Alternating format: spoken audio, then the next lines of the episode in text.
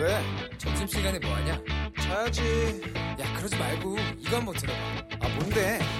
지금 당장 yeah. 라디오를 켜봐 나른한 오후 깨울 시사 토크쇼 모두가 즐길 수 있고 함께하는 시간 유쾌하고도 신나는 시사 토크쇼 오태훈의 시사본부. 네, KBS 라디오 오태훈의 시사본부 2부 시작합니다. 2부에는 아는 경찰이 있습니다. 실종 9일째 접어들고 있죠. 조은누리 양. 아, 어떻게 된 것인지 전문가와 함께 자세한 이야기 나눠보는 시간 갖겠고 이어지는 김성환의 뉴스 소다에서는 지금 국회 의사 일정 합의가 됐죠. 이 합의를 위해서 야당이 요구했던 것이 안보 국회였습니다. 이 안보 국회 어떤 것을 다루는지 정리해보는 시간 갖도록 하겠습니다. 저희 시사본부는 청취자 여러분들의 참여 기다리고 있습니다. 샵 9730으로 의견 보내주시면 생방송 도중에 소개를 해드리고요. 짧은 문자 50원, 긴 문자 100원, 어플리케이션 콩은 무료로 참여를 하실 수 있습니다. 또 오태훈의 시사본부 유튜브에서 일라디오 혹은 시사본부 검색하시면 영상으로도 확인하실 수 있습니다. 전문성과 현장성 살아있는 고품격 high quality 범죄 수사 토크를 지향하는 시간. 매주 수요일 2부에 아는 경찰. 배상훈 전 서울경찰청 범죄심리분석관, 김은배 전 서울경찰청 국제범죄수사팀장 두 분과 함께합니다. 두 분 어서 오십시오. 예, 안녕하세요. 안녕하세요. 예. 지난 23일이었습니다. 청주에서 가족과 함께 등산을 나섰다가 실종된 여중생 조은누리 양을 찾기 위한 군, 경, 소방 합동 수색이 지금 9일째 이어지고 있습니다만 실종이 좀 장기화 국면으로 접어들지 않나 싶어요. 먼저 배상훈 교수께서 이 공개 수사 전환했고 수색 상당히 오랫동안 펼치고 있는데 아직까지 지금 찾지 못하는 것 어떻게 보고 계신지 좀 여쭙겠습니다. 일단 23일 날 10시 오전 10시 30분에 이제 그 실종된 시간이라고 얘기를 하거든요. 예. 근데 이제 낮 시간이라고 해서 이제 그 가족분들이 쉽게 찾을 거라고 생각해서 가족분들끼리 그 근처 찾으셨나 봐요. 네네. 뭘 그건 어떻게 보면 당연한 부분인데 어 그거보다는 조금 더 일찍 그 저기 경찰에 신고를 했으면은 하는 바람도 있지만은 음. 그 공간이 사실은 조금 그 이 생각 외로 네. 그 산세 자체가 낮지만은 음. 좀 수풀이 우거져 있어 갖고 예, 예. 수색에 좀 오래 걸리고 또 중간에 지금 비도 많이 왔지 않습니까? 오락가락하는 비문이 있어 갖고 네. 비가 오게 되면 수색견들이 냄새를 잊어버리게 됩니다. 아, 그래요? 예, 어. 그래서 그비 오는 때는 못 하죠. 예, 비가 예. 뭐 그치면 또 수색해야 되니까 그게 계속 흐트러지는 상황인 거고 음. 또 이제 수색 요원들, 그 수색 팀들도 사실은 이 진흙 같은 것 때문에 매우 네. 어려운 상황. 아. 근데 어쨌든 그것 때문인지 어떤지 지금 상황에서 9일째 지금 돌아오지 못하고 있습니다. 예. 등산 와중에 실종이 된 상황이고 뭐 가족 비롯해서 뭐 군인, 경찰, 소방관 지난 일주일여 동안 동원된 인력이 한 250여 명 이상이라고 하더라고요. 또 전문가들도 많이 투입돼 있다고 하는데 또 말씀하신 뭐 군견과 구조견뿐만 아니라 최근에 뭐 수색용 드론까지도 상당히 많이 우리가 발전돼 있다고 하는데 이런 부분들이 투입돼도 못 찾지 못하는 게 참 안타깝다는 생각이 좀 들거든요. 그렇습니다. 안타까운데 실제적으로 지금 경찰에서는 한 120명, 예. 그다음에 소방 특수 구조대라고 있어요. 예, 예. 그분들 24명, 그다음에 군장병까지 동원했어요. 400명 정도. 지금 말씀하신 드론이 지금 9대가 동원돼 있고 군견도 6마리가 동원돼 있는 수색 군견. 음. 그 군견들은 혹시 후각이 강하기 때문에 혹시라도 채취라든가 이거 맞게 되면 찾을 수 있는데 못 찾고 있어요. 네. 그리고 그뿐만 아니고 또 청주 유관기관이라든지 아니면 이- 인명구조단들이 동원돼 찾고 있는데 아직도 안 나온 거 보면은 음. 그 근방에 있지 않나. 그러니까는 수색 범위를 좀 더 넓혀야 되는 거고 예. 지금 찾고 있는 상태에서 좀더 확대를 시켜야 될 것 같은데요. 음. 어떻든 지금 연인은 한 2천 명이 동원돼 가지고 찾고 있는데 현재까지 예. 발견 안 되는 거 봐서는 다른 또 각도로 또 봐야 되지 않겠나 싶습니다. 음.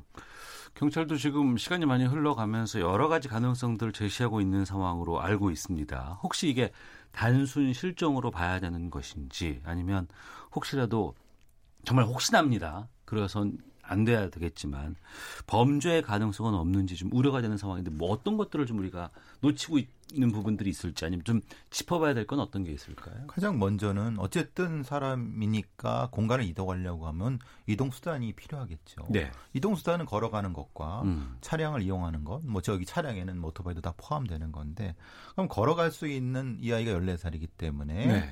이 그, 그 수단보다는 다른 어떤 뭐 차량 어, 이것이 어떤 뭐 사고든 범죄든 그 부분이 연결된다고 보면 그 부분에 대한 CCTV 수사는 정밀하게 하고 있습니다만 혹시라도 네. 좀 확대하는 부분에서 음. 어 그렇게 이제 그, 그 찾는 부분이 가장 중요한 부분인 거죠. 왜냐하면 이게 사실 어떤 상황일지 모르는 건 왜냐하면은 이 아이가 사실은 뭐 다른 이유 때문에 태워달라고 했을 수도 있고 아니면은 어떤 뭐 납치 가능성도 있을 수 있기 때문에 그런 과정에서 어떤 그이 수단을 타고 이동했다고 하면 지금 거기서 수색하고 있는 사실 의미가 없는 부분인 거죠. 예. 그 부분이 명확히 지금 돼야지만이 지금 수색과 연관이 될 수 있을 것 같습니다. 예. 그래서 경찰에서 예, 김 예. 경찰에서 예. 지금 그래서 할 수 없이 그 주차장에 있던 50대 차량이 있어요. 음. 차량을 다 수색하고 있습니다. 조사를 네. 하고 있고 또 그리고 내비게이션 아시죠? 예, 예. CCTV나 내비게이션을 확보하고 있는데 아까 지금 그 배 교수님 말씀하신 대로 실제적으로 현장에 없고 이동했다 그러면은 아무리 드론을 띄우고 어. 또 열화상 카메라라고 있습니다. 열화상 카메라. 카메라. 예, 그건 뭐냐면은 사람이 온도에 따라서 색깔이 변하거든요. 그렇죠. 그러니까는 절대 온도 아시죠? 예, 예. 마이너스 213도. 어. 그거는 채취 못하지만 그 이상의 온도는 채취를 할 수 있거든요. 예, 그러니까 예. 거기에 생존 물체가 있다고 한다면 카메라의 색- 색깔로 붉은색이나 하얀색이 나타내야 되는데 어. 나타나질 않았어요. 지금까지는 예, 그럼 현장에 예. 없는 걸로 보는 거죠. 예. 아, 현장에 어, 지금 없을 수도 있고 예, 현장이라고 하면 지금 그 실종 장소 그 청주 쪽에 있는 그쪽에 반경 뭐 1.2km 안쪽에 있는 어. 예, 예. 그리고 이제 이게 그 사건 발생 다음 날부터인가요? 이게 공개 수사로 전환되고 여러 가지 또 보도에서도 집중적으로 다루다 보니까 여기저기서 이제 나름대로 의견들을 좀 표출해 주고 계세요. 또 단서 같은 것들도 어, 내가 생각해보니까 이런 것 같다라는 것들 많이 지금 뭐 댓글들을 달고 있는데 이게 또 가족들 간에 먼저 내려왔다 어쨌다 여기에 대해서 좀참 말들이 많은데 이 부분은 어떻게 보세요? 배상훈 파일 프로파일러께서는. 실제로 이제 그래서 초기에 이제 왜 부모께서 그 아이를 사실은 뭐 장애가 좀 있는 아이를 어, 보호자 없이 내려 보내느냐라고 했지만 사실은 거기는 아, 여러 번 와왔던 데고 네. 또 길도 하나밖에 없고 음. 그렇기 때문에 그 부분은 사실은 좀 너무 나갔다라는 네, 네. 부분인데 그렇다 하더라도 사실은 뭐 저희들 입장 보자 부모 입장이 더 아, 그럼요. 가슴이 쓰리겠죠. 근데 예.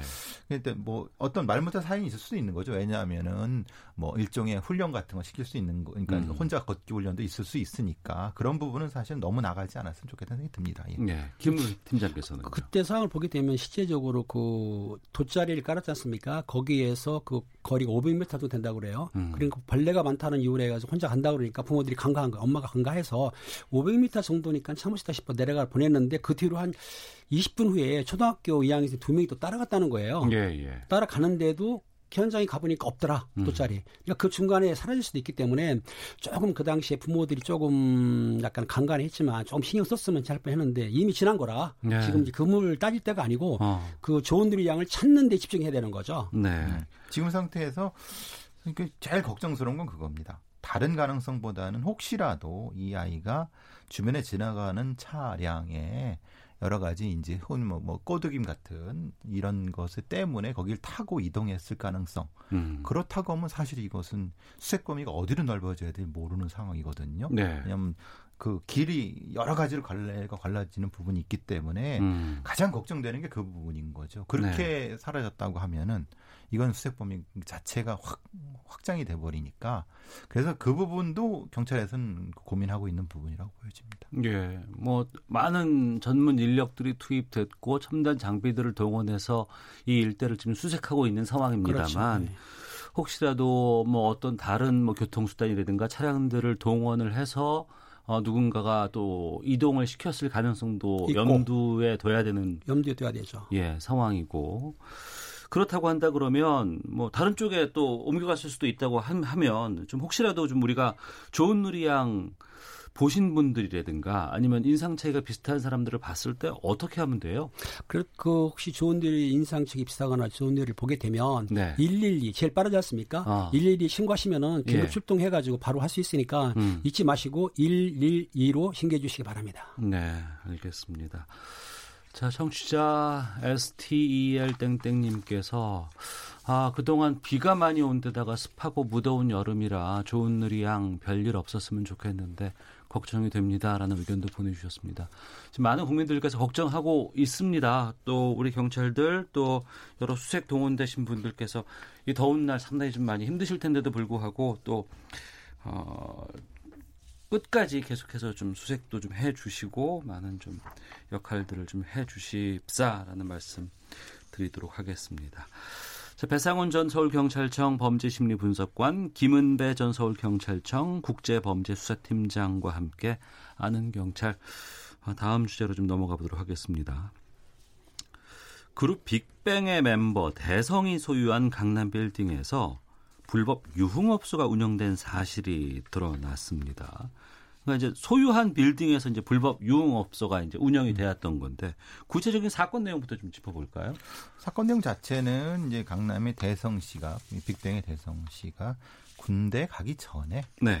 어, 특정한 형태의 빌딩을 이제 매입을 했는데 그 빌딩 안에서 뭐 이게 특정한 층수 한 4개 층 정도라고 이제 얘기되고 있는데 그 층에서 근데 유흥업소 맞습니다. 네. 근데 거기서 불법적인 예를 들면 성매매와 관련된 것이 어, 진행되고 있다라고 하는 제보가 들어오고 그래서 이제 언론에서 그것이 조명되면서 혹시 대성 씨가 그것을 알면서도 묵인한 것 아니면 혹시 알면서 그 수익을 받는 여러 가지 일종의 공생관계 음. 이런 것이 아닐까라고 하는 지금 의혹이 있는 사건입니다. 네. 뭐 유흥업소를 임대해 줬다. 이것은 죄가 되는 건 아니지만 그렇죠. 예. 그렇죠. 그 안에서 불법적인 행위들이 이루어진다거나 뭐 성매매를 했다거나 마약을 했다거나 뭐 이런 것들을 건물주도 연계돼서 처벌을 받을 수 있다면서요.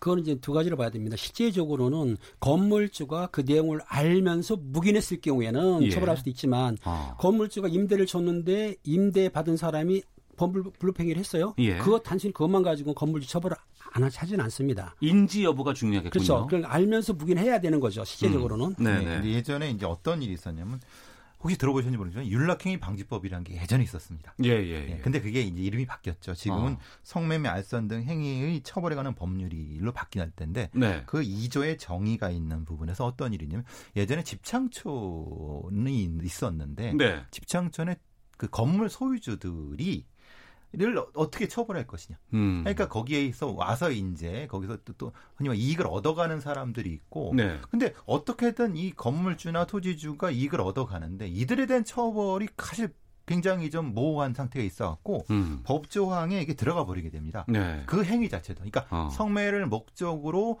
토지나 건물을 제공하는 행위도 성매매 알선이라고 하는 범죄 넣자라고 해서 그게 넣어진 법 자체가 개정이 됐습니다. 네. 그러면서 이제 처벌해야 될 것이냐 법 조항은 마련했는데 음. 아까 팀장님 말씀하신 것처럼 실제로 적용하는 데는 매우 입증하는 데 어려움이 있을 수 있다는 겁니다. 음. 지금 말씀하신 것처럼 고의가 있어야 되느냐, 네. 알고 했느냐, 예. 아니면은 모르고 있- 몰랐지만은 뭐 어느 정도까지 위필적 원인이 있었느냐 어. 이런 부분이 입증돼야 되는데 예. 그 부분 때문에 사실은 지금 이 대성이라고 하는 사람이 만약에 예. 알았다라고 어. 하면 이 법정을 저- 적용할 수 있는데 네. 지금 대성 씨가 얘기하는 거 그거지 않습니까? 난 몰랐다. 어. 라고 해버리니까 그럼 이 법조항은 적용하기가 좀 어려운 부분인 거죠. 몰랐다고 발뺌하면 어떻게 되나요? 실제적으로 그 이게 두 가지예요.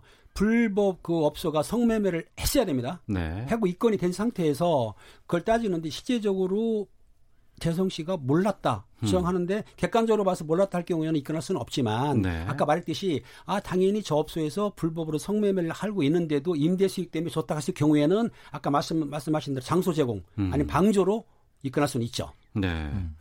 이런 보도가 나왔습니다. 이 대성이 본제 건물을 매입하기 전에 군대 가기 전에 매입했다고 하는데 예, 예.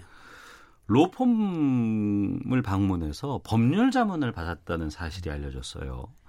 그 보통 건 건물 살 때 로펌 방문해서 법률 자문 같은 거 받거나 하는 거 좀 의외거든요. 그런 법률점을 받는 이유는 거의 없죠. 실제적으로 그때 이, 이, 이 말이 왜 나왔냐면 그 아마 그 법, 로펌에 가서 법률 자문을 받을 때 참석했던 분이 말한 걸 알고 있는데 네. 그때 은행 관계자도 가고 본인도 갔고 또 다른 분도 갔고 근데 로펌에 가서 실제적으로 건물을 매입하면서 제 주변에는 한 번도 없었기 때문에 좀 특이한 예예요. 네. 사실상은 로펌 통해서까지 건물을 구입하느냐 자문을 받느냐 한다면은 그 건물에 다른 문제나 하자가 있다고 보는 거죠. 예. 네. 근데 그 문제는 하자라고 하는 게 구조상의 문제가 아니라 아, 그렇죠. 원래 어떤 형태의 영업행위가 있었는데 아. 그 영업행위가 본인들이 보기에는 좀 애매하다. 네. 음. 그러면은 이것이 건물주가 책임을 져야 되는 부분인가 아닌가를 혹시 로펌에 자문을 의뢰했을 가능성이 있다는 거죠. 왜냐하면 다른 형태의 구조적인 문제라든가 뭐 이런 부분들까지 굳이 이 로펌에 의뢰할 리가 없지 않습니까? 그냥 음. 뭐 아는 변호사를 통해서 해무냥 되는 건데 네. 로펌을 통해 자문을 받았다고 하는 것은 그 부분까지 염두에 뒀다고 하는 합리적 의혹이 음. 제기가 될 수 있는 거죠. 네. 그러니까 저 말하자면 거기 분명히 해는 걸 알고 있었는데 음, 그 융업소가 있고 예, 근데 거기서 융- 어떤 역할들을 어, 행하고 있다는 거를 인지했을 때그 인지했을 때 근데 어. 그 인지라는 걸 아까 팀장님 말씀하신 것처럼 유흥업소인지는 알았다. 예. 근데 성매매는 불법적인 몰랐다. 걸 하는 건 그렇죠. 몰랐다. 네. 어. 그, 그 부분에 대한 거를 어. 법률가들이 만약에 그게 자문해줬다고 하면은 예. 그건 문제가 될 수 있는 거고 단지 그냥 그냥 매입하는데 그냥 어떤 일반적인 자문해줬다면 그건 별 문제가 아닌데 음. 그분이 사실은 모호하다는 겁니다. 예. 특히 이제 연예인들의 여러 가지 뭐 주변의 정황이라든가 상황이라든가 활동들에 대해서는 언론의 관심들이 많아요. 또 아무래도 그 국민적인 관심도도 좀 높은 상황이기 때문에 지금 대성 쪽에서는 몰랐다고 계속 주장하고 있는 상황이고 뭐 여러 가지 정황들 알고 있었을 법한 정황들이 언론 보도를 통해서 계속 좀 나오고 있거든요.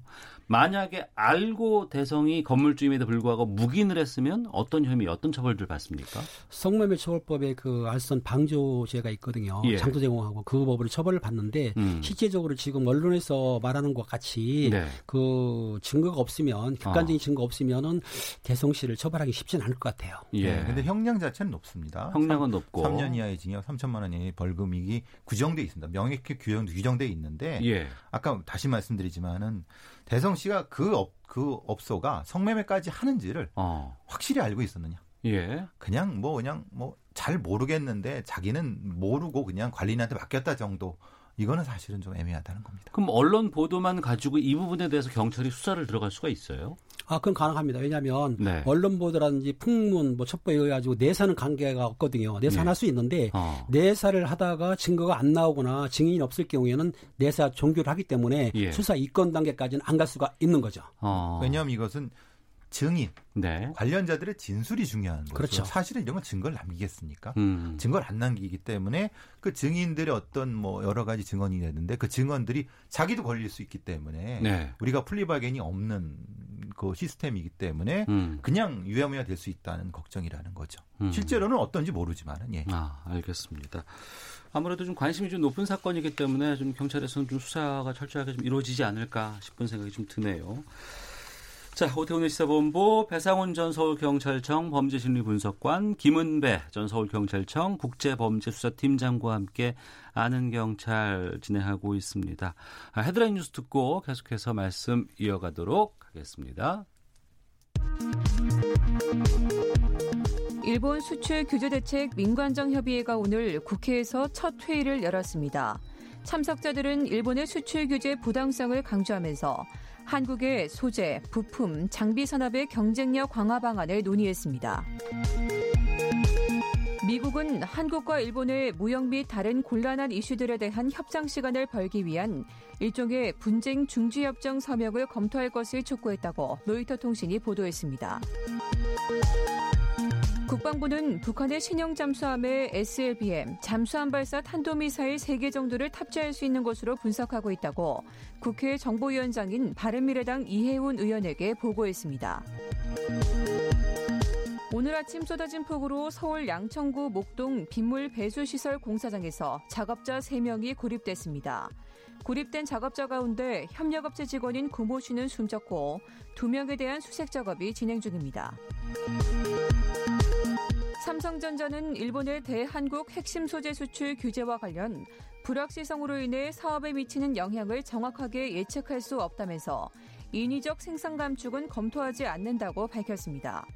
지금까지 헤드라인 뉴스 정원나였습니다. 이어서 기상청의 송소진 씨 연결합니다. 미세먼지와 날씨 정보입니다. 국지성 호우 또는 폭염이 나타나고 있지만 공기는 깨끗한 상태입니다. 대기 확산이 원활해서 현재 전국의 먼지 농도가 좋음을 보이고 있고 종일 청정한 대기 상태가 이어지겠습니다.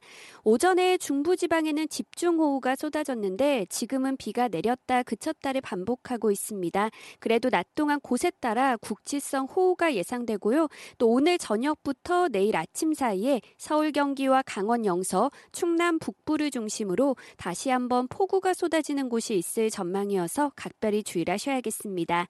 반면 비 소식이 없는 동해안과 남부지방은 폭염이 이어지면서 한낮 기온이 대구와 강릉 35도, 대전, 광주 33도까지 오르겠고요. 오후에 남부 내륙 일부 지역에는 소나기가 오는 곳이 있겠습니다. 현재 서울의 기온은 25.6도입니다. 미세먼지와 날씨 정보였습니다. 이어서 이 시각 교통 상황을 KBS 교통정보센터 김민희 씨가 전해드립니다. 네, 지금도 도로 위로는 돌발 구간이 많습니다. 서울 외곽고속도로 일산에서 판교 쪽으로는 먼저 계양에서 시흥까지 13km 구간에서 정체 심합니다. 더 가서 소래터널 부근에서는 사고가 났는데요. 장수 일대로 속도 많이 떨어져 있습니다. 경부고속도로 서울 방면 오산 부근 4차로에서는 고장난 차를 처리하고 있습니다. 이후로는 달래내고개부터 반포까지 더디게 지납니다. 휴가철을 맞아 강원권으로 가는 차량들도 많습니다. 광주 원주고속도로 원주 방면으로는 초월 일대로 속도 떨어져 지납니다.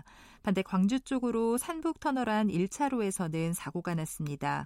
영동고속도로 강릉 방면 정체 모두 21km 구간인데요. 서창 분기점에서 월곡 분기점 사이와 둔대 분기점에서 부곡 부근, 다시 고장난 차가 서 있었던 마성 터널 부근에서 정체입니다. 이후로도 용인에서 양지 터널 사이와 호법 분기점 부근, 또 여주 분기점 일대와 다시 원주 부근으로 더디게 지납니다. 그 밖에 서울 양양 고속도로 양양 쪽으로는 마곡 터널에서 발산 4터널 사이와 또 춘천 분기점 일대로 속도 줄여 지납니다. KBS 교통정보센터였습니다.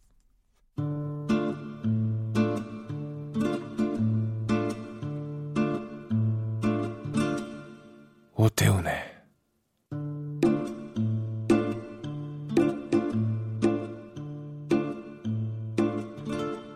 시사본부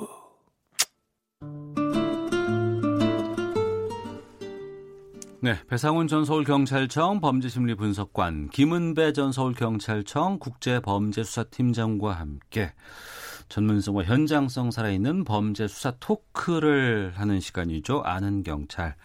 다음 주제로 좀 가보도록 하겠습니다. 이번에도 또 이제 연예인 관련된 어, 문제인데요. 가수 겸 배우 박유천 씨가 경찰 관계자들을 집으로 초대해서 식사를 대접했다. 이런 의혹이 제기됐다고 합니다. 과거에 성폭행 혐의로 수사를 받았고 구속됐다가 지금 집행유예로 풀려난 것으로 알고 있는데요. 어, 성폭행 혐의로 수사를 받을 당시에 경찰관을 접대했다는 의혹이라고 하는데 구체적으로 어떤 거예요, 이게? 음, 기억나실 겁니다. 뭐 2016년쯤에 예. 4명으로부터 피서가 됐죠. 음. 이제 뭐 그때 이제 그런 얘기가 있었죠. 유흥업소 화장실에서 아 예 예 예, 어, 기억납니다. 예, 성범죄를 예. 했다 그래서 굉장히 그 박유천 씨에 대한 안 좋은 얘기들이 많이 있고 그 부분에 대한 피서가 되면서 수사가 진행이 됐었고 음. 결국은 이제 무혐의 받았습니다. 물론 네. 뭐 성매매라든가 다른 혐의에 대해서는 어, 기소가 됐지만은 사실 다른 부분 어, 그러니까 성범죄, 성폭력에 대해서는 무혐의 처분을 받았고 예. 그 과정에서 그, 그 언저리 기간 동안에 수사 관련된 사람들을 어떤 아는 사람을 통해서 뭐 소개를 받아서 집으로 초대해서 어, 무슨 식사 대죠? 비슷한 음. 걸 했다고 하는 일종의 풍문이 있었나 봅니다. 예. 그 부분에 대한 의혹이 제기되고 있는 겁니다. 그 이번에 그 구속됐던 것은 이제 마약 투약 혐의 때문에 그렇죠. 이제 구속이 됐던 것이고 2016년 당시에 성폭행 관련해서 네. 성추행 관련해서 어 문제가 됐을 때 이제 당시 이 무혐의를 받았는데 네, 네. 공교롭게도 요 이거 조사한 게 또 강남 경찰서였어요? 그래 강남서에서 그 박유천 씨의 성폭력입니다. 예. 성폭력 혐의로 조사를 했는데 무혐의 받았죠. 그런데 그 당시에 소문이 풍문입니다. 음. 확인되지 않은 풍문인데 그 사건 관계 그러니까 조사했던 경찰관을 말하는 거겠죠. 예. 관계자들을 매니저를 통해서 집에 불려들어서 식사와 술을 대접했다라고 소문이 났던 것 같아요. 예. 근데 확인은 되지 않았지만은 어. 그런 소문이 퍼지고 있으니까는 경찰청 특히 서울 경찰청의 그 청문 감사실이라고 있습니다. 청문 감사실? 예, 청문 감사실에서 그런 경찰관들이 비리나 비리 사실이 오게 되면 첩보든지 아니면 고소나 누가 고발하게 되면 조사를 하는데 음. 일단 풍문 상태라 하더라도 사회 파장이 있으니까 아마 조사를 시작한 단계인 것 같아요. 네. 이게 지금 언론에 이제 그 발표가 된 거죠. 발표가 된 것이고 풍문으로 감찰 드러나는 경우가 좀 종종 있어요.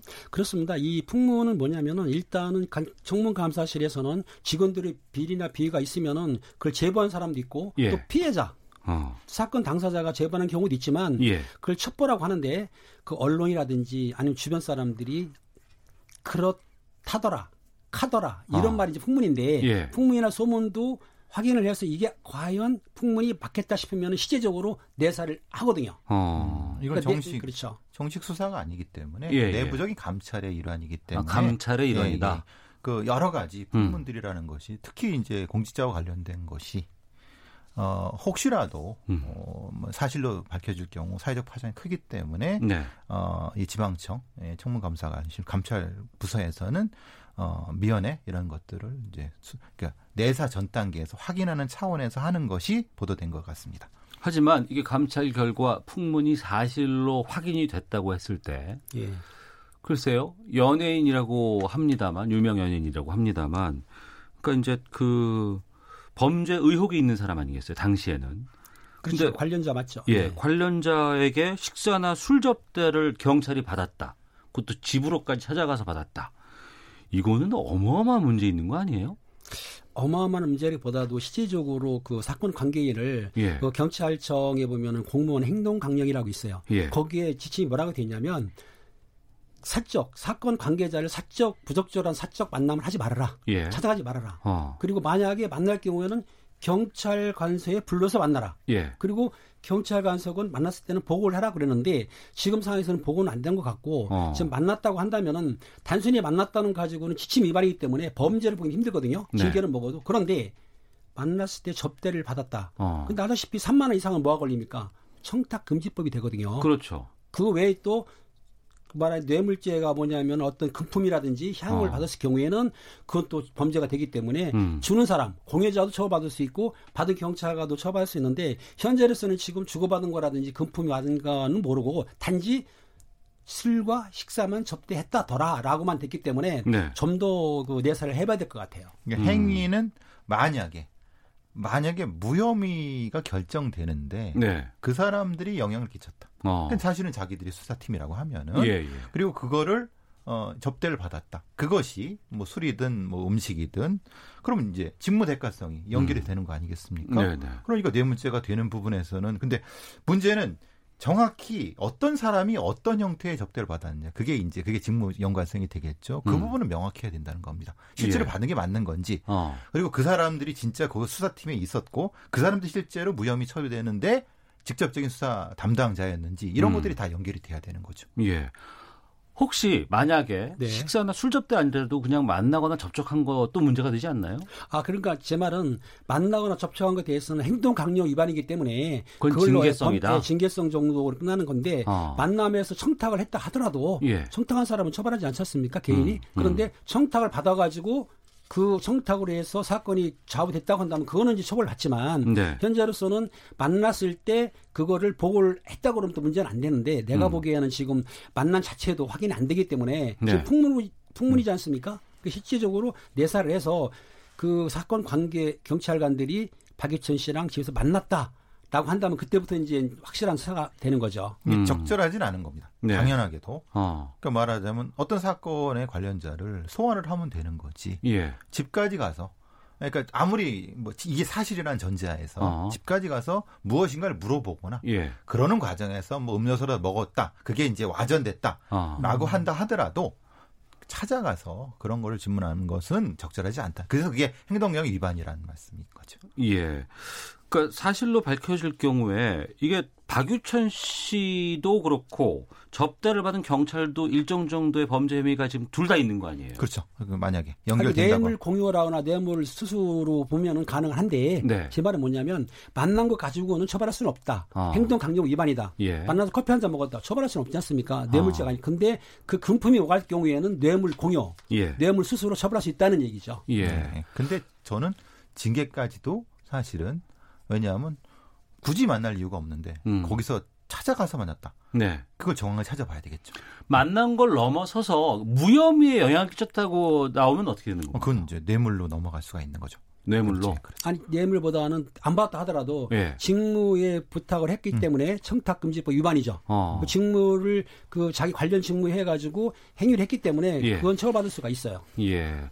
0047님, 아니땐 굴뚝에 연기 나겠습니까? 음. 집에 불렀다는데 식사 대접만 했을까요? 경찰이 아니라 검찰이 수사해야겠네요. 라는 의견도 있고, 사실이라면 양쪽 다 생각 있는 사람들의 행동이라고는 보기는 어렵습니다. 법이 우스운가 봅니다. 라고 여러분들께서 의견을 보내주고 계시는데, 경찰이 아니라 검찰이 수사해야 된다는 이런 의견에 대해서는 어떻게 보세요? 검찰이 수한다는 거는 예. 검찰에서는 뭐 명확한 증거가 없기 때문에 진짜 시- 실제로 지금 박유천 씨랑 그 음. 사건 관계 경찰관들이 만났는지를 확인해야 되는데 네. 지금 제가 알기로 현재까지 만났다는 거 증거가 없고 또 음. 당사자들이 지금 내가 알기로는 부인하는 걸로 알고 있어요. 예. 그리고 그게 만남이 있었다고 한다면은 그 만남 자체가 무엇인가 확인해야 되고 또 말씀하신 대로 금품이 오갔는지 대가가 오갔는지를 확인하기 때문에 아직 검찰 단계에서 수사하기는 조금 많이 나간 거죠. 근데 이런 이제 의견들을 주시는 이유는 최근에 이제 또 연예인 관련된 범죄에서 음. 경찰과의 유착 의혹이라든가 이런 분들이 워낙에 좀 다양하게 좀 등장을 했기 때문에 이제 어, 이 부분에 대해서는 정말 좀 어, 믿기가 힘들다라는 그런 의견들이 있는 부분들이 좀 있지 않을까 그런 것들이 좀 반영된 것이 아닌가. 경찰에 대한 불신 이제 뭐 책임 통감합니다. 이건 뭐 아. 참. 뭐 그렇다고 해서 또 검찰도 뭐 믿겠다고 하시는 분들이 많은 건 아닌 것 같고 그만큼 여러 가지 좀 이렇게 의혹이라든가 좀 이런 부분들이 좀 있는 것 같은데요. 이 박유천 씨 관련해서는 이 마약 혐의가 있었고 구속됐었고 이제 집행유예로 지금 풀려났는데 그리고 이제 본인이 뭐 나오면서 뭐 자숙하면서 살겠다 이렇게 하더니 뭐 석방 직후에 뭐 뭐 활발한 SNS 활동 이어가고 있으면서 동생과 반려견 등의 일상 사진을 뭐 계속 올린다더라. 뭐 이런 얘기들 나오고 있고 이번 그 이 무혐의 관련해서 아니 접대 관련해서 박유천 씨 쪽에서 입장 나온 게 있나요? 없습니다. 아직은 없습니다. 어. 예, 지금 아직 상황에서는. 공식적으로 없는 걸로 알고 예, 예, 있습니다. 공식적으로는 없고 예. SNS 상황에서도 그렇고 소속사도 이 부분에서는 아직까지는 발표는 없습니다. 어. 박유천 씨와 같이 마약 혐의를 받았던 황하나 씨도 1심 판결에 불복하면서 항소했다는 얘기 있던데. 아, 그거는 이제 그 황하나 씨가 예. 징역 1년에 집행유예 2년 받은 걸 알고 있는데 예. 진, 그거는 황하나 씨 하고 싶은 건 아니고 음. 검찰에서 이 형량이 적다고 그래가지고 항소를 했어요. 네. 아, 검찰에서 검찰이 했습니다. 검찰에서 예. 하니까는 황현아 씨는 안 할 수가 없는 거예요. 음. 7월 19일 날 석방되면서 그 항소 안 하겠다고 본인이 했는데 네. 검찰에서 하는 하니까는 할 수 없이 7월 26일 날 그러니까 항소 기간은 일주일이거든요. 음. 7일 내에 항소해야 네, 되는데 네, 네. 예, 마지막 날 항소를 한 거예요. 음. 여기서 말하는 본인이 석방되면서 항소를 하지 않겠다고 했다는 것은 네. 검찰이 하지 않는 한 자기가 안 하겠다 그렇죠. 그런 아. 의미로 받아들이시면 될 것 같고 예. 사실은 대중들은 좀 약간 괘씸할 수도 있는 거예요. 본인은 안 하겠다고 해놓고 왜 했느냐라고 그러는데 팀장님 말씀하신 것처럼 어. 검찰이 항소를 했기 때문에 이것도 맞 대응하면서 했다. 이렇게 이해해 주시는 부분인 것 같습니다. 법원에서 판결을 냈을 때 검찰 쪽에서 어 이거 어, 법원의 판단이 우리가 예상했던 것과는 좀 부족하다 싶으면은 항상 항소를 하는 건가요? 그렇습니다. 그, 저 법원에서 판결이 검찰에서 볼 때라든가 여론 상에 형량이 낮을 경우에는 예. 검찰에서 일반적으로 항소를 하죠. 어. 그렇기 때문에 그 사건 피의자도 당, 덩달아서 따라서 대응하기 위해서 항소하는 경우가 많습니다. 네. 자, 그리고 최근에 보면은 이 연예인들 관련된 범죄들 상당히 많고 또 여기에 대해서 이제 그 대중들의 관심이 높다 보니까 여러 보도들도 좀 나오고 있는데 이 박유천 씨도 그렇고 이번에 그 항소 관련해서 이, 이 얘기 나오고 있는 황하나 씨도 그렇고 자숙하겠다고 하면서도 이제 여러 가지 뭐 당, 왕성한 무슨 SNS 활동 같은 것들 하고 일반인의 차원은 좀 다르잖아요. 이런 심리들은 어떻게 보세요? 그러니까 이제 본인을 이제 연예인으로 사는 거죠. 예. 말하자면 우리가 보통 그 이 처벌 받는 과정에서는 인간 황하나 인간 박유천이었다가 석방되면 이제 연예인 황하나 연예인 박유천이 되는 거죠. 음. 심의 상태가 바뀌는 겁니다. 그렇기 아. 때문에 딱 보실 때 이상한데 분명히 그 처벌 단계에서는 본인들이 음. 자숙하겠다고 했는데 네. 지금 자숙하는 모습이 아닌데 라고 음. 하는 거니까 심리 자체가 완전히 이중적 심리라고 볼 수 있는 거죠. 그걸 뭐 딱히 비난하기보다는 네. 어, 그들의 삶의 과정 속의 하나라고 보여집니다. 저는 음. 제가 보기에는. 분리할 땐 일반인처럼 그렇게 그렇죠. 왜냐하면 제가 보기에도 연예인들은 그 팬들이 사랑과 꿈을 먹고 사는데 예. 팬들하고 멀어지게 되면은 자기가 끝나는 거로 생각하기 때문에 음. 계속해서 관계 유지를 하고 그분들이 사랑을 받기 위해서는 SNS라든지 존재를 나타내기 위해서 끊임없이 하는 것 같아요. 음, 알겠습니다. 자, 여기까지 말씀 나누도록 하겠습니다. 아는 경찰 배상훈 전 서울경찰청 범죄심리분석관 김은배 전 서울경찰청 국제범죄수사팀장과 함께했습니다. 두 분 말씀 고맙습니다. 감사합니다. 감사합니다.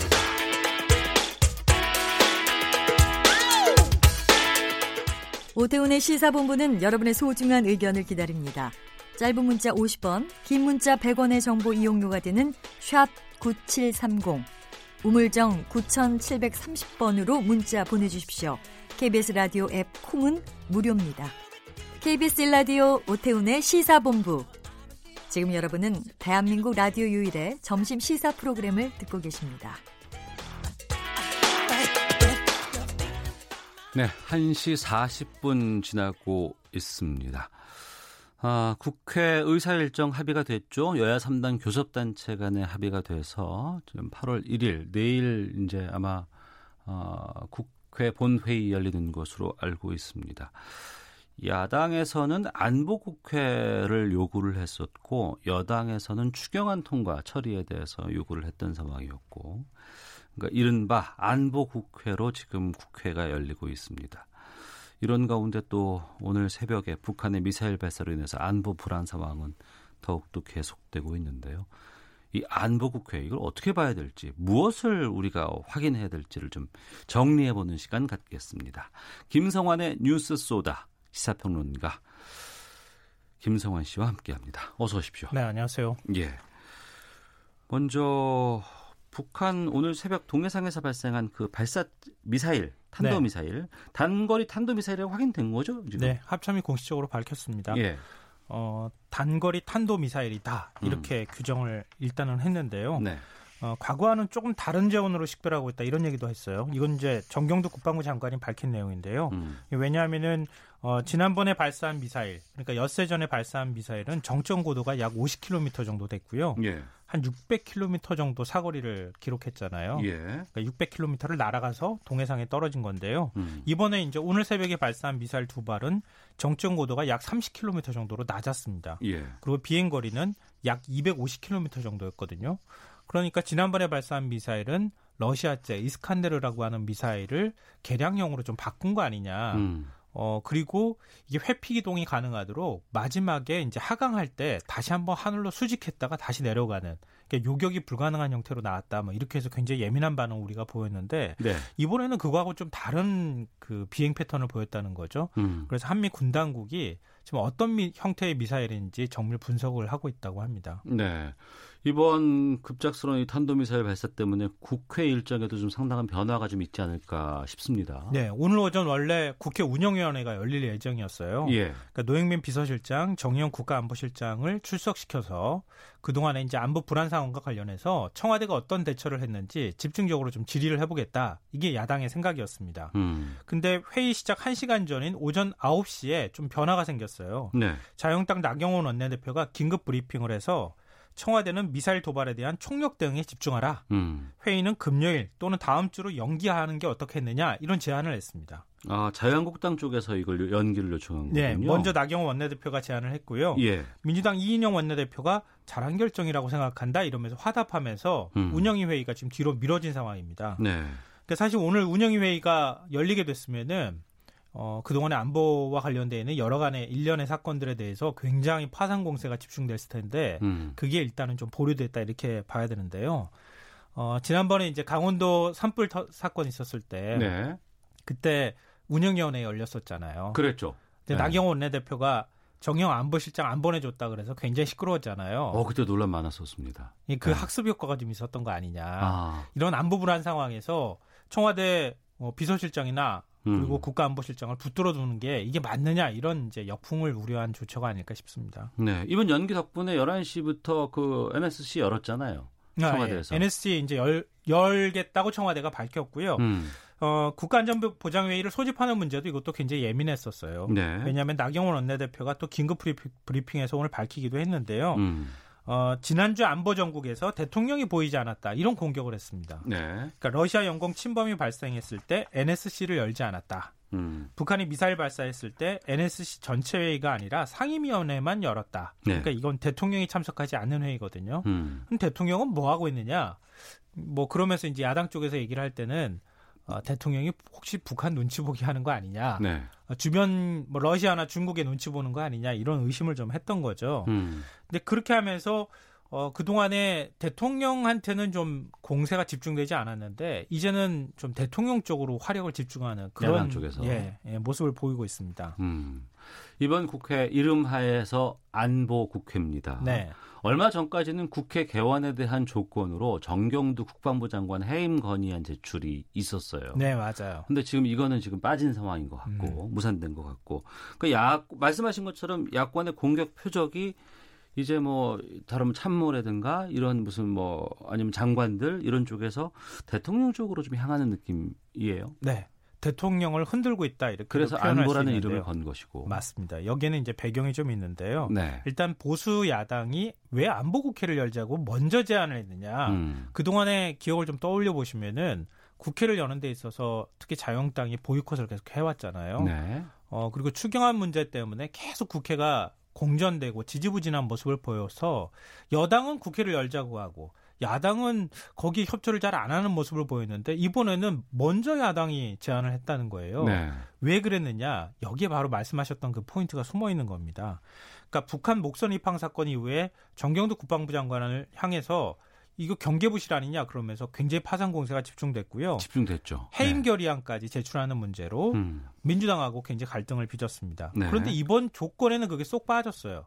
이게 두 가지 이유 때문인데요. 음. 일단은 첫째로는 역풍을 우려한 측면이 있습니다. 역풍? 네.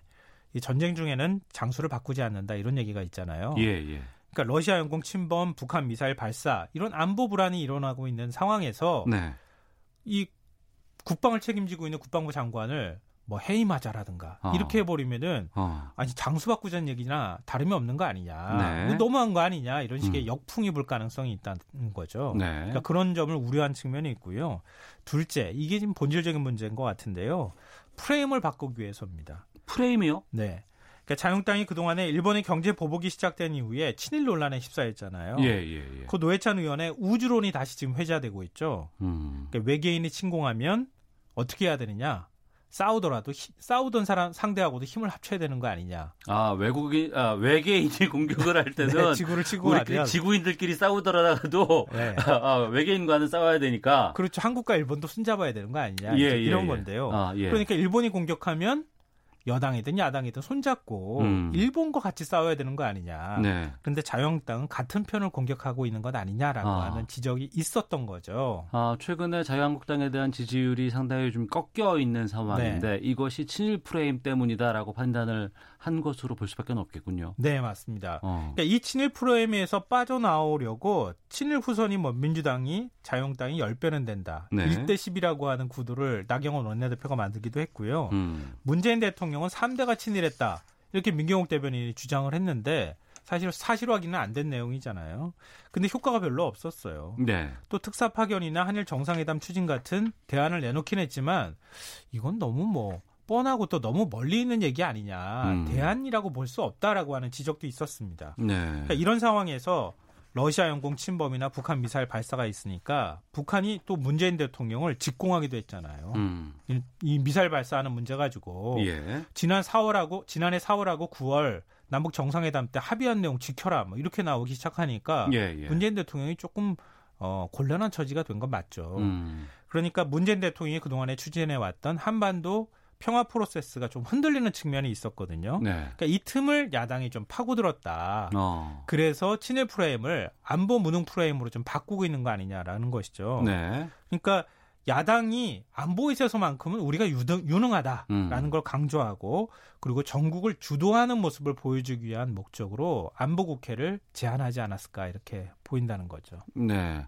그런 상황에서 오늘 오전 아침에 새벽에 어, 북한은 미사일 발사를 두 발이나 했고 또 여기에 대해서 자유한국당 나경원 원내대표 같은 경우에는 어, 지난해 9.19 남북 군사 합의 이거 삼진하고 세 번이나 깬 거 아니냐. 그래서 파기해야 된다. 이런 주장까지 지금 네. 하고 있는 상황인데 글쎄요. 북미 간의 실무회담 계속 지금 앞두고 있는 상황에서 북한이 계속 미사일을 발사하는 이유는 뭐라고 판단하세요? 일단 방금 전에 말씀하셨던 나경원 원내대표에 대한 얘기부터 해야 될 것 같은데요. 9.19 군사합의 한 부분에 대해서 오늘 이인영 민주당 원내대표도 얘기를 했어요. 음. 그 군사합의 지켜라. 네. 그러니까 사실은 북한 쪽에다가 예, 북한 예. 쪽을 향해서 어, 비판을 하기도 하고 이제 촉구를 하기도 하는 그런 메시지를 발신했는데요. 그러니까 9.19 군사합의하고 미사일 발사 문제는 사실은 직접 관련됐다고 보기엔 좀 어려운 측면이 있습니다. 음. 왜냐하면 물론 이제 어, 이게 정전협정에 아, 종전협정에 준하는 협정이었다, 네. 그러니까 합의였다 이런 얘기를 하고 있는데 그건 이제 기본적으로 군사 행동을 하지 않는다는 전제 조건이 있기는 했지만 우리가 이제 얘기하는 것처럼 남북 간 군사 분 계선을 앞뒤로 해서 그 큰 영역에 해당하는 군사 행동을 하지 않겠다고 하는 내용이 주로 포함되어 있던 그게 음. 이제 9.19 군사합의였기 때문에 네네. 네. 어, 만약에 북한이 남쪽을 향해서 미사일을 발사했다고 하면은 그 굉장히 심각한 문제가 될 수 있지만 음. 지금 동해상으로 발사했잖아요. 네네. 네. 어, 그러니까 거기에 직접적인 위배가 되는 측면은 없습니다. 음. 근데 큰 틀에서 볼 때는 어, 좀 남쪽에 있어서는 위협이 될 수 있는 상황이 될 수 있기 때문에 그렇죠. 그런 면에서는 좀 합의 파기는 아니더라도 그 음. 그 행동 아, 합의 합의 정신을 좀 지켜라 이렇게 얘기는 할 수 있겠다. 네. 어, 그런 점에서 여야가 이해관계는 일치한다 이런 말씀을 먼저 드리고요. 그리고 북한이 미사일을 발사하는 이유 사실은 뭐 많은 사람들이 분석을 하고 그러는데 명확하게 뭐 북한이 밝히지 않는 한 이유는 좀 알 수는 없지만 오늘 로이터 통신이 아주 흥미로운 보도를 했습니다. 그러니까 판문점 회동을 기념하는 사진을 전달하기 위해서 지난주 미국 백악관 국가안보회의 관리가 NSC 관리죠. 한국을 방문을 했는데 이 판문점에서 북측 고위 관계자와 접촉을 했다는 겁니다. 예, 예, 예. 근데 이 시점상으로 보면요. 볼턴 국가안보부장관이 방한했던 지난 24일과 25일 사이 무렵쯤이 되지 않겠느냐 이런 추정을 하고 있습니다. 어. 이때 얼 매튜스 국방정책 전략 담당 선임보좌관이라든가 몇 명이 같이 동행을 했거든요. 예. 이 중에 한 명이 판문점에 가서 북측 고위 관계자를 만난 거 아니냐 이제 음. 이런 얘기가 나옵니다. 네. 근데 이 미국 관리가 실무회담을 재개할 용의가 있느냐 이렇게 북측 관리한테 물었다는 거죠. 음. 근데 북측 관리가 매우 빨리 논의를 재개할 용의가 있다 이렇게 밝혔다는 겁니다. 네. 일종의 이제 화답을 했다고 볼수 음. 있는 거죠. 시점은 뭐 가까운 시일 내인지 조금 시차가 있는지는 모르겠지만 북측이 지금 실무회담에 적극적으로 응할 자세가 돼 있다는 걸 보여줬다는 겁니다. 네. 근데 이건 뭘 의미하느냐 하면은 북한 미사일 발사가 미국 측 태도 변화를 압박하기 위한 목적이라는 걸 좀 보여주고 있다는 것이죠. 미국을 흔들기 위한, 움직이기 위한? 네. 음. 그러니까 물론 남쪽을 향해서 던지는 메시지가 전혀 없다고 볼 수는 없지만 근본적으로는 지금 한마디로 미국이 했던 약속 지키라는 겁니다. 네.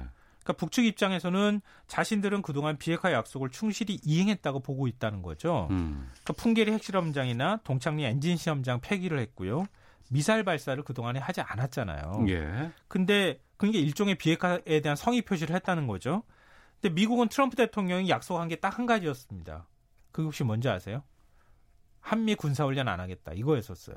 그 남북미 판문점 정, 정상 간의 만남 여기에서 이 얘기 나왔다는 그 그거잖아요. 네, 그리고 또 그 이전에도 트럼프 대통령이 예, 예. 아, 북미 정상회담 끝나고 난 다음에 전 세계 언론을 상대로 공언하기도 했었던 거였거든요. 음. 근데 한국이 스텔스 전투기 도입하고 8월에 한미 연합 훈련이 예정돼 있잖아요. 예, 예. 북측 입장에서는 당신들은 왜 약속 안 지키냐 이렇게 얘기를 하고 있다는 거죠. 음. 근데 그 밑바탕에는 우리랑 회담을 하려면 당신들도 똑같은 약속을 지키는 태도를 보여야 할 것이고 네.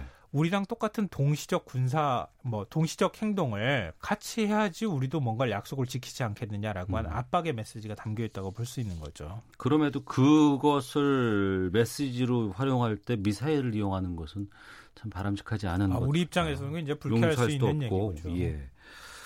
자, 이번에 안보국회를 야당에서 요구를 하면서 또 하나 이제 중요한 축이 하나가 이겁니다. 중국과 러시아 군용기가 공중 합동 훈련을 했고요. 러시아 군용기가 독도 영공을 침범한 것. 이거는 어떻게 이해를 해야 될까요? 그러니까 우리가 이런 사안들을 좀 접할 때 어, 좀 차분하게 이전에 어떤 일들이 있었는지를 같이 검토를 하면 예. 그러니까 과하게 흥분하는 현상이 나타나지 않는데요. 저는 조금 좀 과하게 흥분하고 있다는 생각도 좀 합니다. 과하게 흥분하고 예. 있다. 근데 두 가지를 좀 구분해야 한다고 생각하는데요. 어. 상수와 변수를 좀 구분했으면 좋겠다. 예. 그 카디즈하고 영공 얘기를 하잖아요. 네네. 네. 그러니까 카디즈는 방공식별 구역이라고 하는 것에 코리아라는 걸 붙여서 음. 카디즈라고 이제 부르는데요. 네. 그러니까 자국 영토로 접, 영공으로 접근하는 군용 항공기를 조기에 식별하기 위한 임의의 선입니다. 네. 그러니까 국제법상 명확한 근거는 없고요. 군사적인 임의의 선이지 국제법상의 근거는 없다. 어, 예, 근거 없고 전 세계 28개국만 운영하고 있는 겁니다. 네. 그러니까 영, 영공은 영토에서 12일이 떨어진 해상에서 수직선을 그어요. 하늘 네, 네. 쪽으로. 네. 예, 예. 그래서 여기는 우리 땅이나 다름이 없는 곳이야. 어. 라고 하고 표기는 선이지만 네. 카디즈 같은 경우에는 우리가 임의로 설정하는 선입니다. 음. 비행기는 굉장히 빠르잖아요. 네. 그러니까 카디즈나 이런 방공식별구역으로 다른 나라 군용기가 들어오면 우리한테 감지가 되잖아요. 네. 그럼 그 군용기에 대해서 퇴거할 수 있도록 한다거나 음. 경고의 메시지를 보내는 거죠. 더 들어오면 안 돼. 네. 이렇게. 그러니까 이건 만 예를 들면은 중국이나 일본도 똑같이 이런 방공식별 구역을 설정하고 있다는 겁니다. 음. 근데 그럼 왜 상수라고 말씀드렸느냐 하면은 중국과 러시아 군용기가 카디즈를 무단으로 침범한 경우가 이번에 처음이 아니라는 거예요. 이전에도 좀 있었어요. 중국은 굉장히 많았어요. 중국은 더 많고. 2016년에 한 50차례, 작년엔 어. 140차례였어요. 그러니까 울릉도 일대까지 침범한 것은 작년에만 8차례가 있었고요. 음. 그러니까 이제는 거의 원래 행사가 되다시피 해버렸습니다. 네. 그러니까 2호도 상공까지 우리가 카디즈를 좀 확대했거든요. 음. 확대하니까 중국의 방공식별 구역하고 일본의 방공식별 구역, 우리나라의 방공식별 구역이 겹쳐버렸어요. 네. 그러니까 중국이 또 생각구열도 하고 같이 또 연결되는 선이기도 하고요. 음. 그러니까 여기를 시위하듯이 지금 왔다 갔다 하고 있는 거예요. 네. 그러니까 중국이 움직인 게 이번이 처음 아닌데 우리가 마치 엄청난 일이 벌어진 것처럼 반응하는 것도 좀 그렇다. 음. 그리고 러시아가 카디지를 침범한 적은 이번이 처음이냐? 그것도 아니에요. 네. 2018년과 2017년에도 각각 한 10여 차례 정도 있었거든요. 그러니까 미국과 중국의 패권 경쟁이 군사 안보 경제까지 좀 확장이 되면서 긴장이 높아지고 있는 것과 관련이 있다. 음.